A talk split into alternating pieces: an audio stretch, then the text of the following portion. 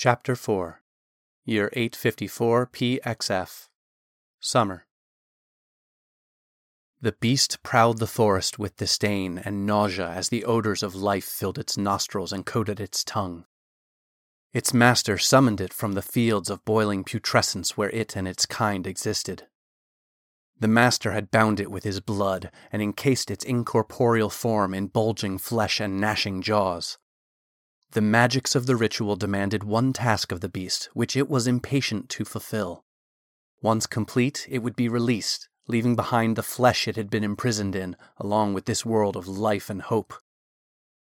The beast lifted its muzzle, choking down another wave of bile as it breathed deeply, and there upon the wind was the scent for which it searched, near the hallowed ground it had avoided, but steadily moving away from its protection. Talon and Riken set out on foot from their camp, backtracking along the game trails which led to the spring. After an hour on the hunt, the two stalked a faint rustling in the underbrush and surprised a prize boar. Talon with crossbow and Riken with his maul dispatched the beast quickly and set about cleaning their kill. Dressed and slung from a sturdy branch, they carried the boar between them and began the trek back to the horses. A disturbing smell hit their nostrils sulfur, brimstone, and decay. What sprung from the woods, Talon could not say. A giant canine form, black as soot, with eyes burning like embers. Its jaws locked onto and ripped into Riken's side, shaking his body as if he were no more than a rag doll. No!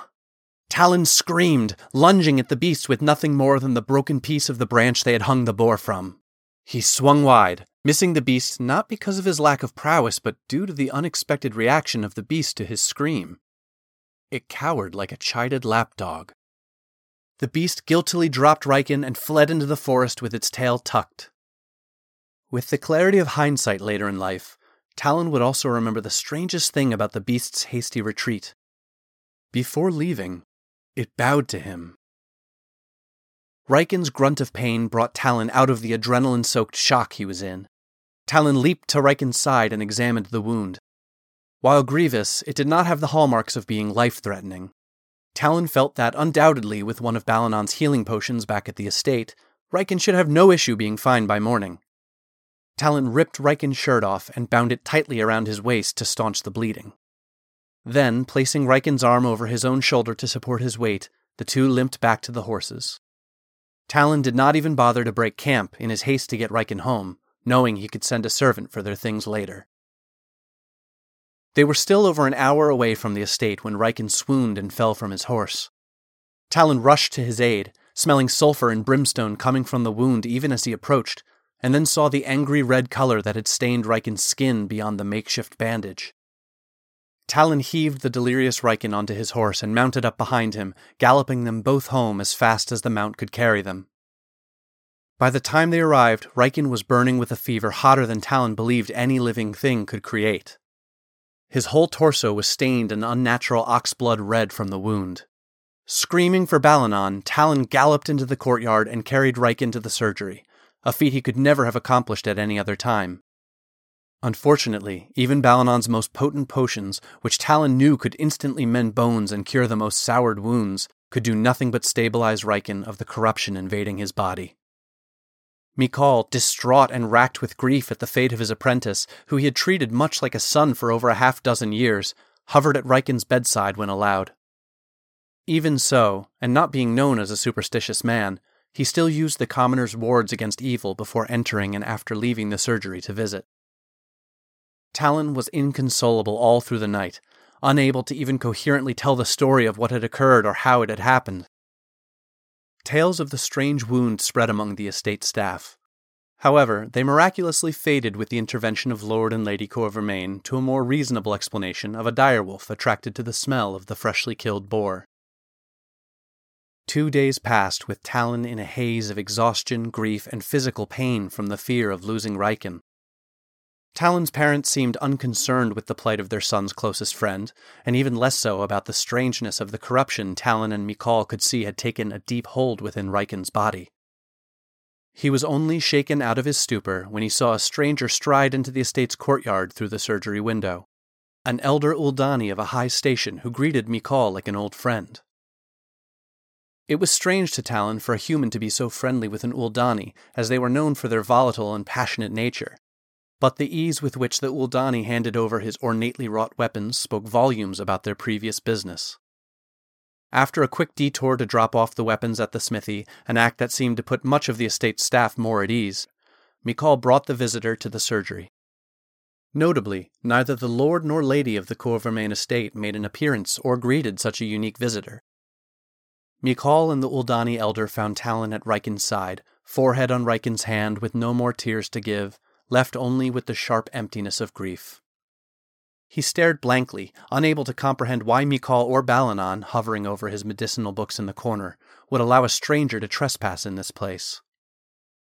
This is an old friend, Arcatavia Thorandis, Farseer of the Argotheris.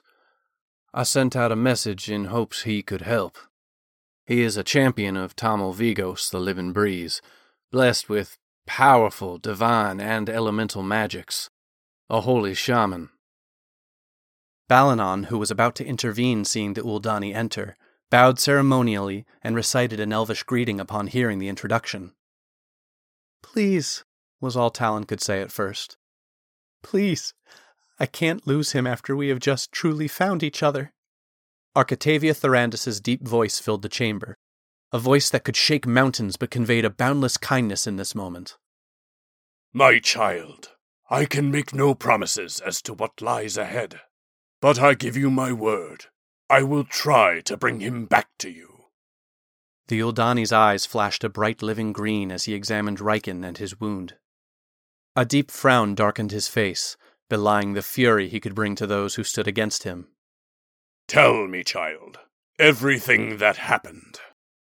Then, looking to Balanon, Thorandis continued. And all measures you have taken. Under the Uldani's gaze, a deep calm washed over Talon. He recounted every detail of the encounter as though he was reliving it again.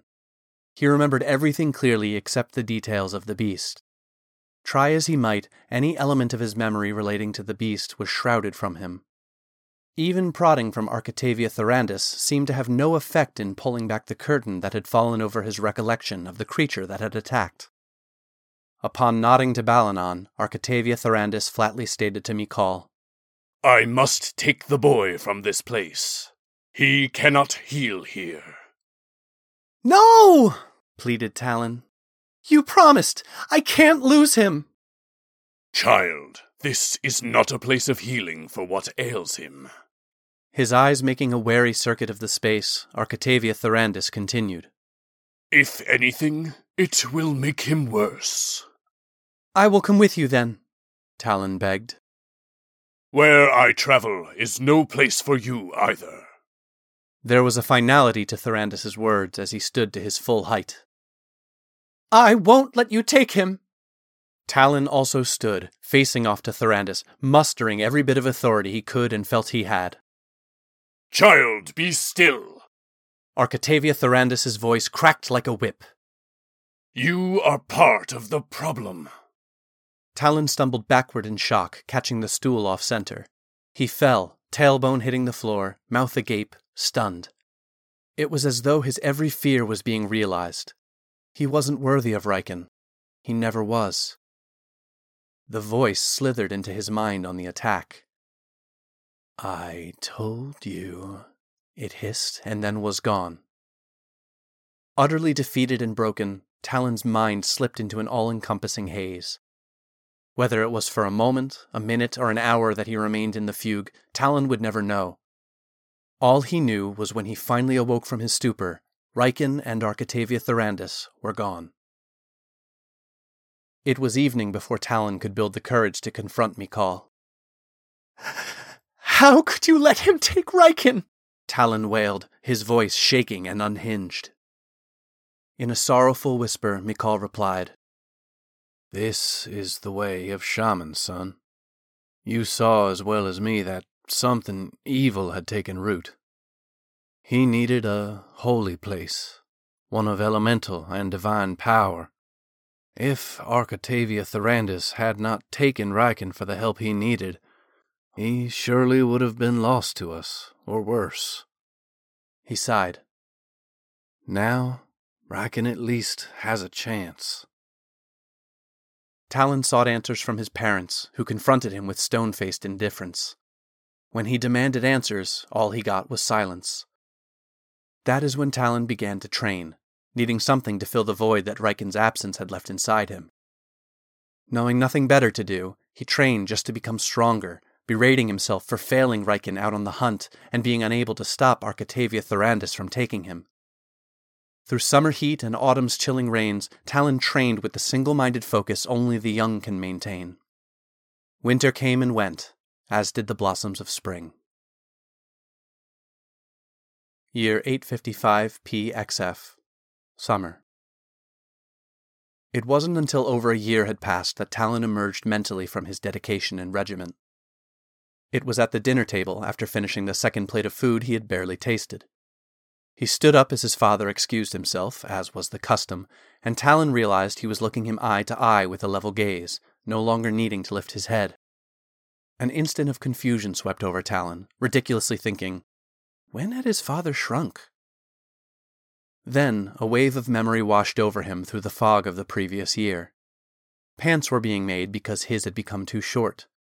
New tunics, as the old ones were too tight in the chest and shoulders. Splitting logs and felling trees for the smithy.